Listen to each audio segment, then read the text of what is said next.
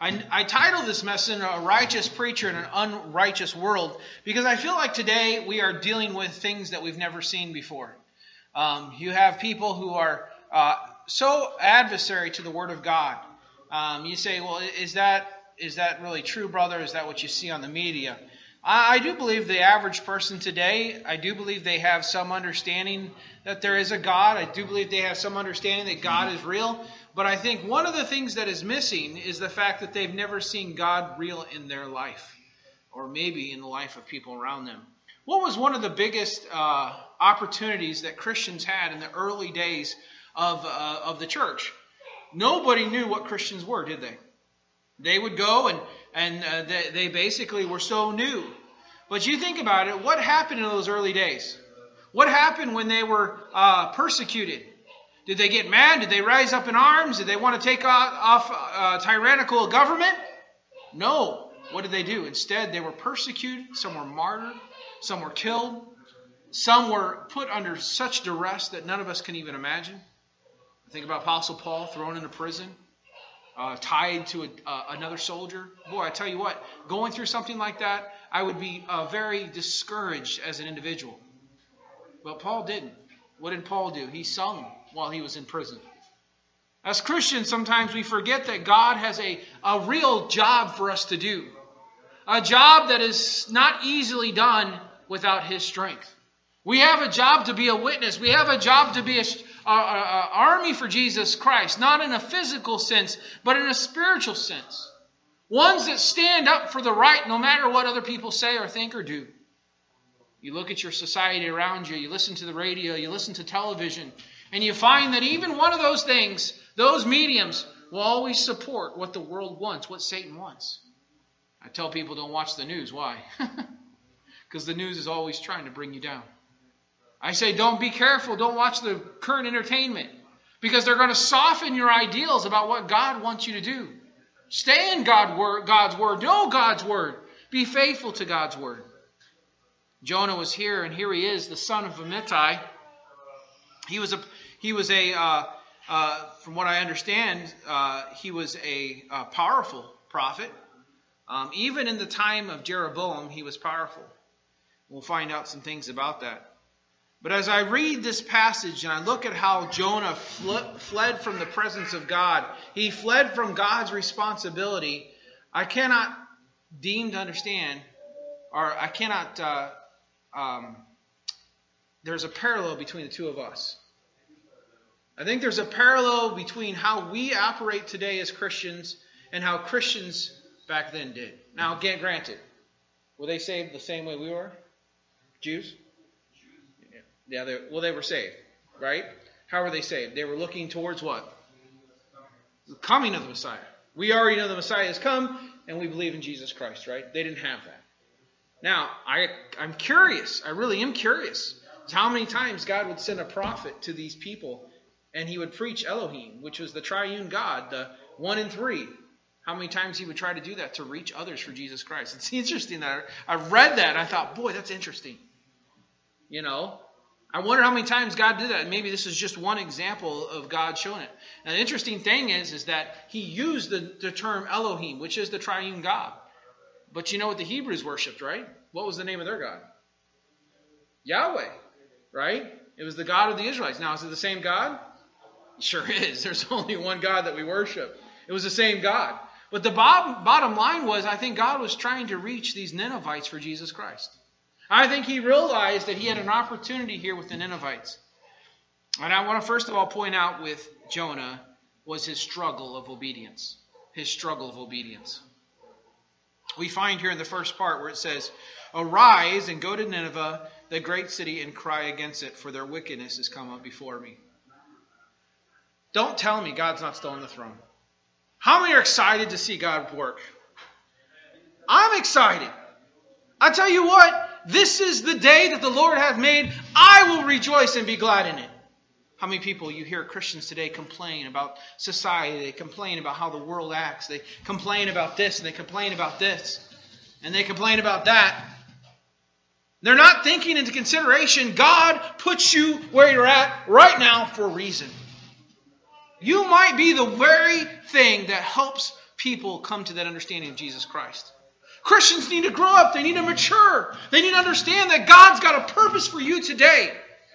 Yes, there's going to be a struggle. The Bible says very clearly that the things that you want to do, you don't do. The Bible says the spirit is willing, but the flesh is what? Weak. We have to put on the new man, don't we? But if we're constantly struggling with this idea, if we're constantly unaware that God has this plan and this purpose, and that we're just here on this earth, just waiting for God to return, we're going to be sorely displeased when we get to heaven. God's going to say, What did you do with all that time I gave you? Why doesn't God just take us home? I, wouldn't that be great? Think about that for a second, Andrew. Tomorrow, no rent, right? No, no uh, cars that don't work, right? Amen. Amen. You'd be walking on streets of gold, right? You'd be sitting beside your Savior. As soon as you get saved, boom, he's out of here. Where'd he go? He got saved. I would, I would say, I'd venture to say that people would have a little bit more difference of opinion how they how they lived as soon as they got saved, wouldn't they? If they knew as automatically they got saved, they'd stand before their, the presence of their Creator. I think they'd have a little bit of more understanding there. But you know what? God didn't entitle it to be that way. Instead, God gave us a few years left on this earth, even after we're saved, to reach others for the good, with the good news of Jesus Christ. As you look around you and you see uh, the problems, just like Jonah did. Jonah saw the great city of Nineveh. There was not a more a wicked city than Nineveh. Nineveh was awful. Some of the things that you found about Nineveh was the fact that they were uh, basically uh, the most godless generation. It says here that um, the city was advanced culturally, but its people were arrogant and corrupt. Nahum the prophet spoke against Nineveh as a bloody city full of lies, violence, sensuousness, and idolatry. Their soldiers were infamous for, for cruelty.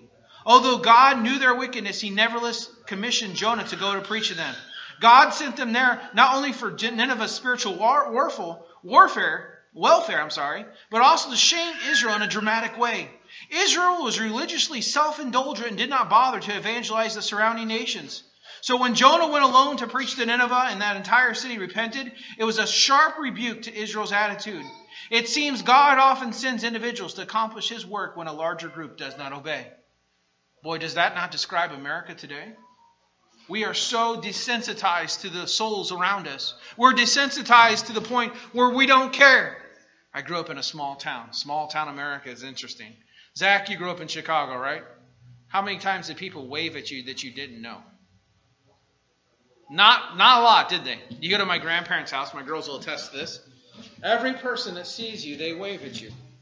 You have no idea who that person. You might not even know who their mom, their dad, what their name is, whatever, but they'll wave at you. Why is that?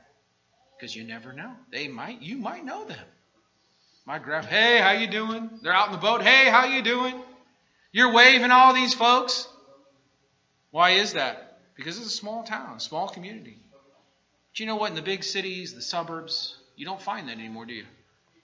People have become desensitized towards each other. There's no community, there's no neighborhood, there's no sense of direction when it comes to reaching others and trying to help others. Why?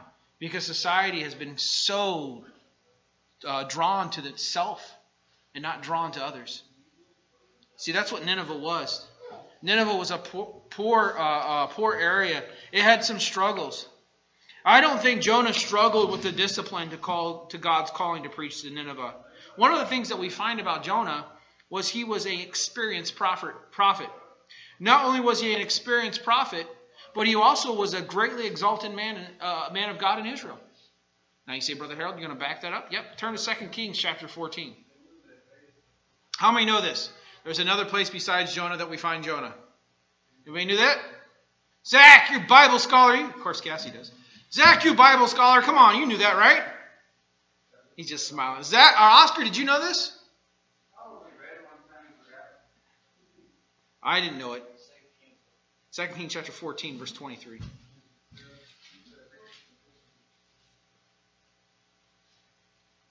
It says, In the fifteenth year of Amaziah, the son of Joash, king of Judah, Jeroboam, the son of Joash, king of Israel, began to reign in Samaria and reigned 40 and one years. Well, if it goes for a northern kingdom, most kingdoms don't realize this, but if you're in the northern kingdom, people died pretty often, okay? It was pretty amazing that he lasted 41 years. It says in verse 24, and he did that which was evil in the sight of the Lord. He departed not from all the sins of Jeroboam, the son of Nebat, who made Israel to sin. What was the biggest problem with Jeroboam, the first Jeroboam? Anybody remember? Nobody? Yes. They set up the groves, right? The groves, the places that they worship Baal.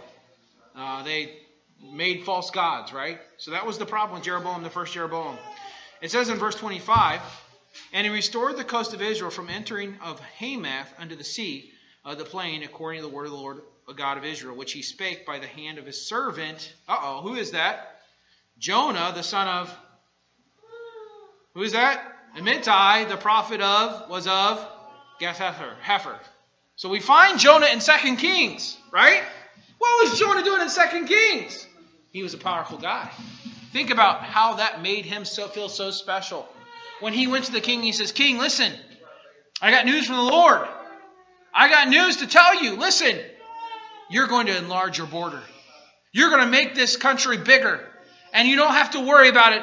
It's a prophecy from God. God says he's going to do it for you. Well, Jeroboam was a wicked king, wasn't he? Jeroboam, really, in, in the eyes of, of God, he had no right to enlarge their border. He had no right to be succeed and be profitable. Pros, proper, why do I have a hard time with that word lately? Prosperous. Well, God decided to let it happen, didn't he? And he used who? Jonah. That's interesting. I don't know about you, but it's always good to be on feel good that you done something good like that, right? Can you imagine as Jonah was standing before that king and he's telling that? The king's just amazed. You said, What? You said you said that we're gonna enlarge our border?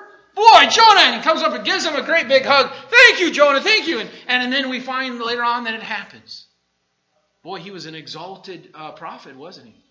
People probably lifted him up and lifted him up high. But we find here that this second command that Jonah was given was not so nice, was it? We find here that he was good to go to Nineveh. I think, secondly, not only did uh, Jonah not struggle with his discipline to God's calling to preach in Nineveh, but secondly, Jonah did not struggle with obedience because he was afraid of the job that he was to do. I don't think, to be honest with you, that Jonah struggled with going to Nineveh and preaching against it. Why? Because I guarantee you, if he was a man of God in Jeroboam's time, that he was dealing with the same wickedness that was going on in Nineveh that he was going on in Israel. Us Christians, sometimes we get involved in this thinking that there's no way we can reach someone for Jesus Christ today. How many can raise their hand today and say, I've been able to witness to someone and see them saved? Okay, got one. Oscar? Two? All right. There's not a lot of people that can say that. Why? Because we forgot the importance of being a witness. We forgot the importance. Oscar witnesses all the time. He gets in trouble with Uber and Lyft because he's witnessing. But listen, we got to be careful not to forget that God has given us this chore. And as wicked as it may be, listen to me, God wants to reach people for Jesus Christ today. Jonas was an experienced man of God. He was dealing with the sins in Jeroboam, he was dealing with the sins of the people. He was constantly bombarded by what evil was going on in his day. Thirdly, not only did Jonah not struggle because he was already dealing with this issue, but Jonah did not struggle with obedience because it was a far away of a task to accomplish right now.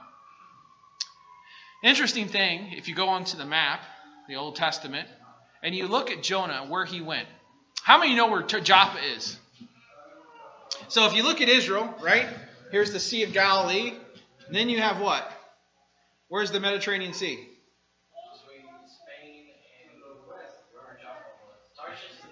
Tarshish is in Spain. Where was Nineveh? So Tarshish is out here. Israel's right here. Where's Nineveh? It's right here.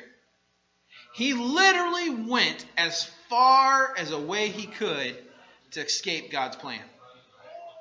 We have a city here, now believe me, You look around us today, how many independent Baptist churches are in the city of Chicago? Not many. There's missionary Baptists that preach in good works instead of salvation. But there's very few independent Baptist churches. And in those independent Baptist churches, how many of them preach proper doctrine? Not many. Why is that? Now, I talked to Dawn down there. She's she's got a few years ahead of me, and uh, Brother Glenn down there. He's got a few years ahead of me here in the city. Was there a lot of ind- more independent Baptist churches 50, 60, 70 years ago? Where'd they all go? They moved out, didn't they? Could you say they're a modern day Jonah? Maybe. I don't want to cast blame on churches that are out in the suburbs today. That's not my purpose here. What I'm saying is, is we have we have a Nineveh on our hands. Let us not be the folks that drive 200, 2,200 uh, uh, miles away from the city because we're trying to escape God's plan. God has a plan right here in Chicago. God has a plan for you and me right here in Chicago. It's right here. It's right next door.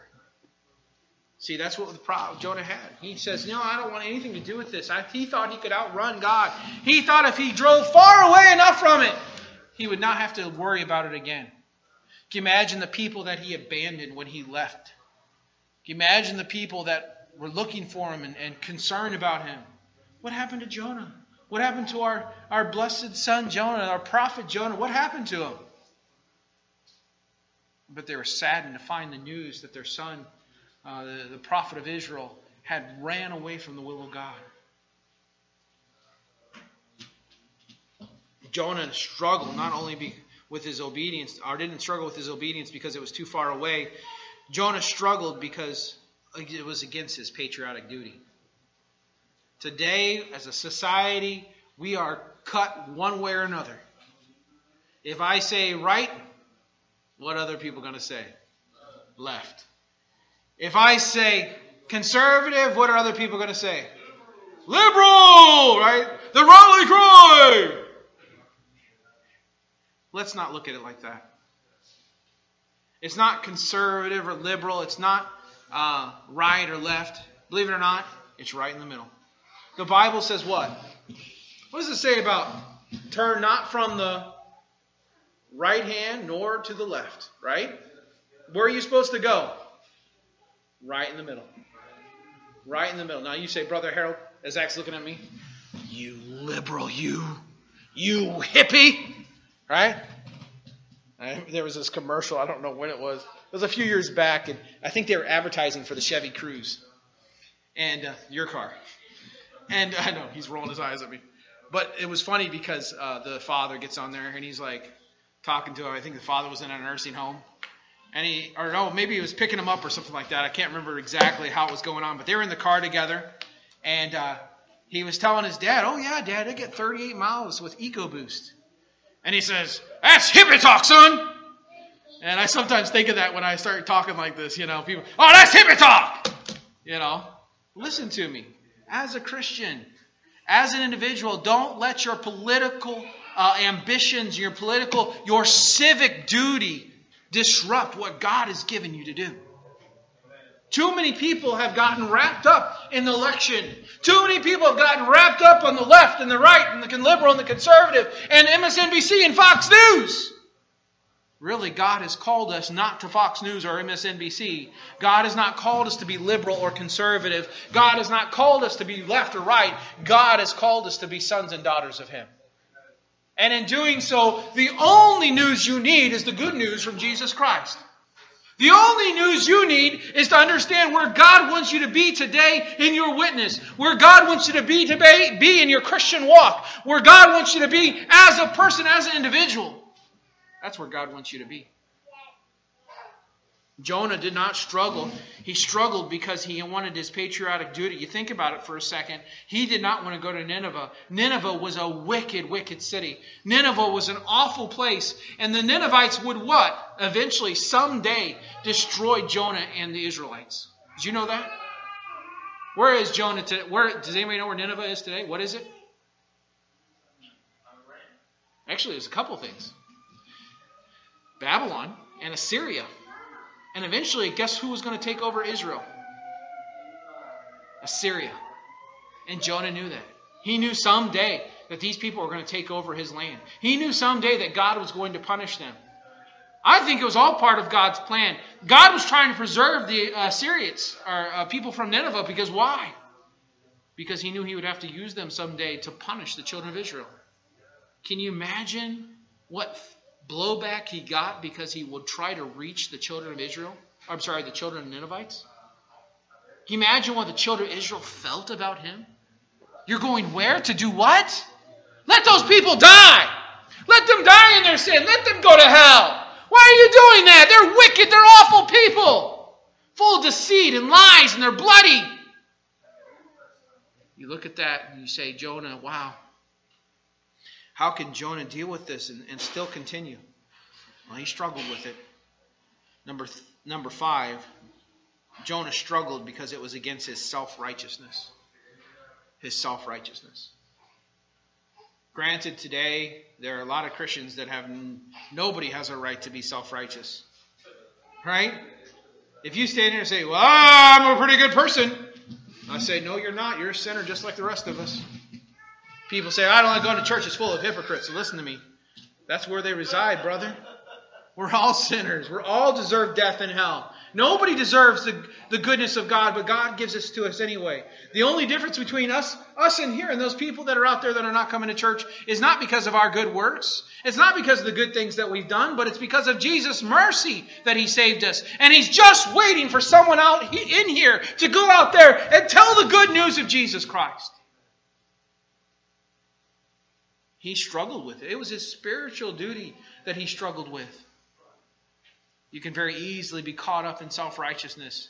You can very easily be caught up in what you think is the right thing to do. But when we look at God and what God expects from us, it changes our dynamic, doesn't it? We look at ourselves and say, boy, if it wasn't for Jesus Christ, I'd be there right now. You see that person that's involved in alcohol. You see that person that's doing drugs. You see that person who has uh, got an upside down relationship, marriage relationship. You see that person who has uh, children who are just out of control. And you say, Boy, I tell you what, I'm sure glad I'm not like that person. You're no different than the rest of the world. Boy, they look your nose down at you. Why don't you say, Boy, I'm so thankful God saved me. Let me reach that person for Jesus Christ. Let me give that person a tract. Let me be faithful to my witness here. Not only did uh, Jonah struggle because of his civil duty and his spiritual duty, but Jonah struggled because it was a plight on his family to try to work with a savage country such as the Ninevites. You know, sometimes things that stop us are close to home. Maybe you kids, my kids encourage me. They want to be a witness. The witness to little Zoe, even though Kate and Callie are not saved, they're still trying to witness to him. I don't know what they're telling them. She's telling them about Jesus Christ. Praise God. But listen to me, our spiritual, our familiar duty sometimes can stop us. Don't let your family stop you from serving Jesus Christ. We have it good here today. I think about Muslim countries. I think about even in China and Japan. When people ask Jesus Christ to be their Savior, they're literally disowned. In some Muslim countries, they will literally kill you if you convert to Jesus Christ. It's called a mercy killing. Why? Because then in their minds, you're already dead. Listen to me. Don't let your family stop you from serving Jesus Christ. We have a good here in America. They can't kill you. well, at least they shouldn't. uh, it might come to that, but listen to me. Don't let your family stop you. God's got a plan. He's got a purpose for you. Don't let uh, the old phrase that I heard growing up at Bible college was find God's will and do it. It's important. All right, I'm, I'm moving on. Number two, we are Jonah.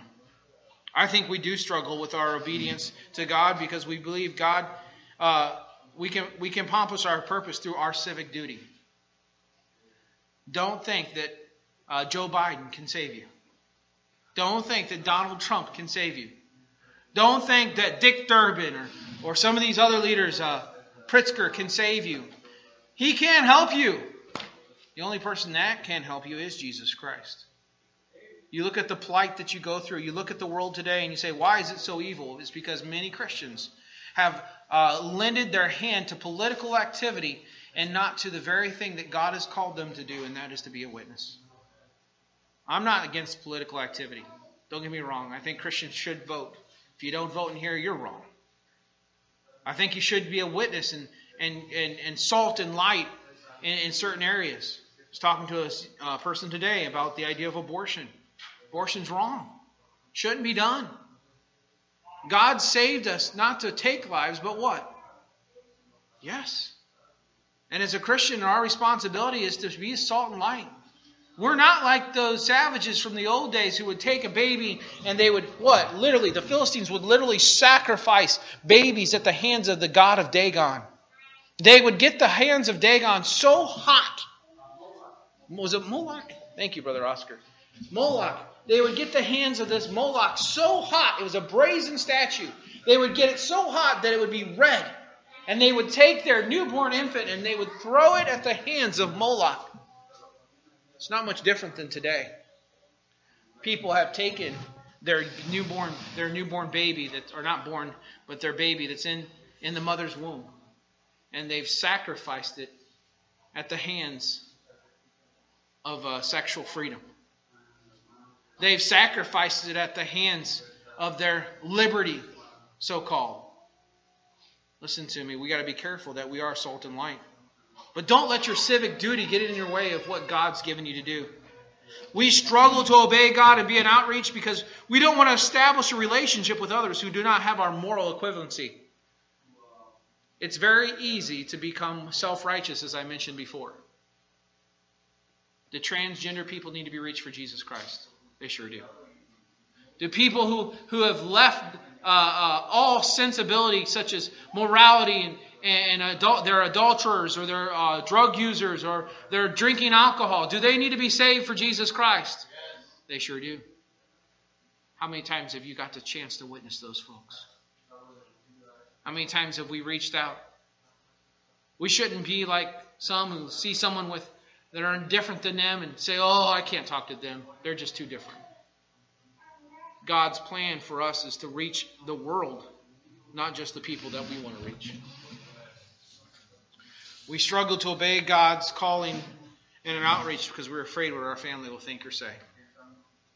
I'll tell this story, and I'll probably tell it a zillion times more. I remember when I was a kid. You'll like this, Ashley. When I was a kid, my grandfather would take us out to eat, grandmother and grandfather, and uh, we would pray before our meal. I remember we'd sit down and pray, and I remember my grandfather would do one of these numbers while we were praying. He didn't want anybody to think that he was part of this spiritual Ku Clan. I remember that to this day. Why? Because it stood out to me as a young person. I realized that, listen, we are what we are. We are Christians. We are to be salt and light. When we pray, when we witness, you hand out tracts. Listen, people are going to be look at you differently. That does not mean we should stop for what God's given us to do. Lastly, we're done. I'm sorry. I told brother brother Robert I quit saying that. Things to remember about Jonah and his disobedience. Number one, he couldn't run further than God's hand. You can try to leave God behind. You can say, you know what? I don't want to do God's will, so I'm going to try to forget God's will. I'm going to travel far away from God's will as possible. It never works that way. I attest to that personally. There was a time in my life where I was trying to run away from the will of God. I didn't want to be a preacher. I didn't want to do that. I saw my dad go through the same thing. I saw the struggles that comes with being a preacher. And I said, I don't want anything to do with that. Listen to me. If God's called you to do something, do it. You'll never be happy doing anything else. Number two, he still had the job to do the job that he hated. I don't know about you, my kids, they complain, dude, I don't want to do this job. All right, I'm going to give you a little bit more. Don't complain, right? Why? Because dad's going to make you do it longer or a little bit more. Why? Because he wants you to be grateful of what God's given you to do. We as Christians, listen, God will still accomplish his plan whether you're obedient or not. He might still use you. He might still bring you to that understanding. But as a Christian, we need to be careful not to become drawn from the sensibility that God has given us. Jonah eventually had to go back to those people of Nineveh. He still had to preach the gospel. He still had to be faithful to God's plan, even though they, he tried to go as far as he could. What happened when he went as far as he could? Great big fish came along, didn't it? He, he did get there. You know how he got there? In the first speed ship ever made by God a whale. He got there as fast as God could take him. No, he didn't. Yeah, you're right. He got to Nineveh, but he never got to Tarshish. He tried, didn't he? God says, okay, fine. And that fish came up and swallowed him, and he started praying. That's what we do sometimes, don't we? Oh, God, I'm so sorry. I screwed up here. Look at my mess that I made. Clean it up for me. So God cleans it up, and what? The fish spits him out on the shore. He goes out and preaches to Nineveh. What happens with Nineveh? They repent. They repent. What happens with Jonah? Here's the interesting thing. We're not thankful for the goodness of God. He gets mad, doesn't he? He gets angry. God, why would you save them? Why would you bring that? Why would you have that happen? Well, listen. God's plan is is all is is um, is perfect. God's is the most important thing that's ever going to be accomplished. The Bible says that if the children of Israel were not to cry out, Hosanna, but what does the Bible say? The rocks would cry out. And Jonah had a purpose and plan, and God says, I'm going to accomplish that whether you're part of it or not. Don't think that God will not judge you. Don't think if you try to run from God that God will not bring uh, uh, fire and brimstone down in your life. I've tested that. I've seen it personally. I've seen how God brought fire and brimstone on my life. God has a plan for you, and He will accomplish that plan. The people of Nineveh repented. The interesting thing is, who came out the worst in the situation? Jonah did. Jonah did. You think about it. Jonah was called to preach. What would have happened if Jonah says, Okay, God, I'm just going to do it? Whatever you want, Lord, I'm, I'm your servant. I'm going to be faithful. Kind of what I talked about today, having a servant's heart. I'll be faithful. I'll do what you want me to do. What if he would have just done that? God, I'm going to have a happy spirit. He would have been there, been back, no fish being swallowed, no issues, and God would have blessed even then. Maybe even more. And he would have had a happy spirit. He would have had joy. You girls, listen to me. When God speaks to you to be obedient to your mommy and daddy, listen to me. You need to be careful not to be someone that's unhappy with God's will in your life. God's giving you a plan. Zach, someday God's going to call you to a woman. God's going to give you one. I, I, believe He will. You better be happy with who, that, who God gives you. Okay? Right? Amen, Andrew? Amen, Brother Oscar? I know Oscar's happy. I know he's happy. He couldn't have gotten any better. I'll tell you what. Amen. We're worried for Brother Oscar. I don't think he was ever going to get married. God changed that, though, didn't he? Gave you a good woman. Right, Araceli? God gives you someone. Be thankful for what God's given you. I don't know how I got into woman and uh, a good woman. I'm kind of lost now. Oh, Jonah. Jonah was this man that had, had, had lost the very essence of what God had given him to do. He got judged by God. He got thrown out there. It's interesting because God still loved him enough to build this huge gourd over his head, and it, it protected him from the sun. And here's angry Jonah. Oh, God, I can't believe you saved him. Okay, Jonah, I'm just going to take this gourd away. This big old leaf. It just shrivels up, and then he's sitting in the hot, burning sun. It makes him even more angry. And we leave the story of Jonah with what? A bitter, angry old man. Now, I pray that maybe Jonah got right and changed his ways, but in the Bible, from what we can see, he didn't. He was still angry at God, he was still bitter at God, and he probably held that for the rest of his life. Don't be like Jonah. He was left a bitter man under a wilted gourd. Don't be that person. He was discouraged and angry with no resolution except the, for his hatred towards God and his plan. We have to understand that God has given us obedience. In Hebrews chapter 2 and verse 2, when we disobey God, it says, For if the word spoken by angel was steadfast, and every transgression disobedience received a recompense of reward. There's always a consequences when we turn our back on God. There's a loss of blessings and there's a loss of rewards. When you turn your back and where God's put you, you lose out on the very blessings that He wanted to give you. I'll give this illustration. I'll give it once before. Where's my wife's not in here? My little Nolan. He is God's blessing to me for being obedient. I found out literally a week after I got ordained to be a preacher that I was pregnant. My wife was, well, not me. I do look pregnant, so don't get confused. But uh, my wife was pregnant with little Noli. We didn't know it was a boy. I have five girls, and I'm thankful for you girls. Don't worry, don't don't think I'm not. But I had a, I had never I never thought I'd have a boy. God blessed me with that boy. That's God's gift to me. And I know that was his blessing to me. He says, Hey, thank you for being obedient. Here's a little blessing. It's a big blessing, actually. I don't know. Give me a couple years. I'll tell you what I feel about it there. But listen to me. God blesses you. He gives you rewards. 1 Peter chapter 1 verse 2 it says collect according to the foreknowledge of God through sanctifying of the spirit until obedience and sprinkling of the blood of Jesus Christ grace unto you and peace be multiplied. Listen to me when you're obedient when you stay right with God God brings the blessings.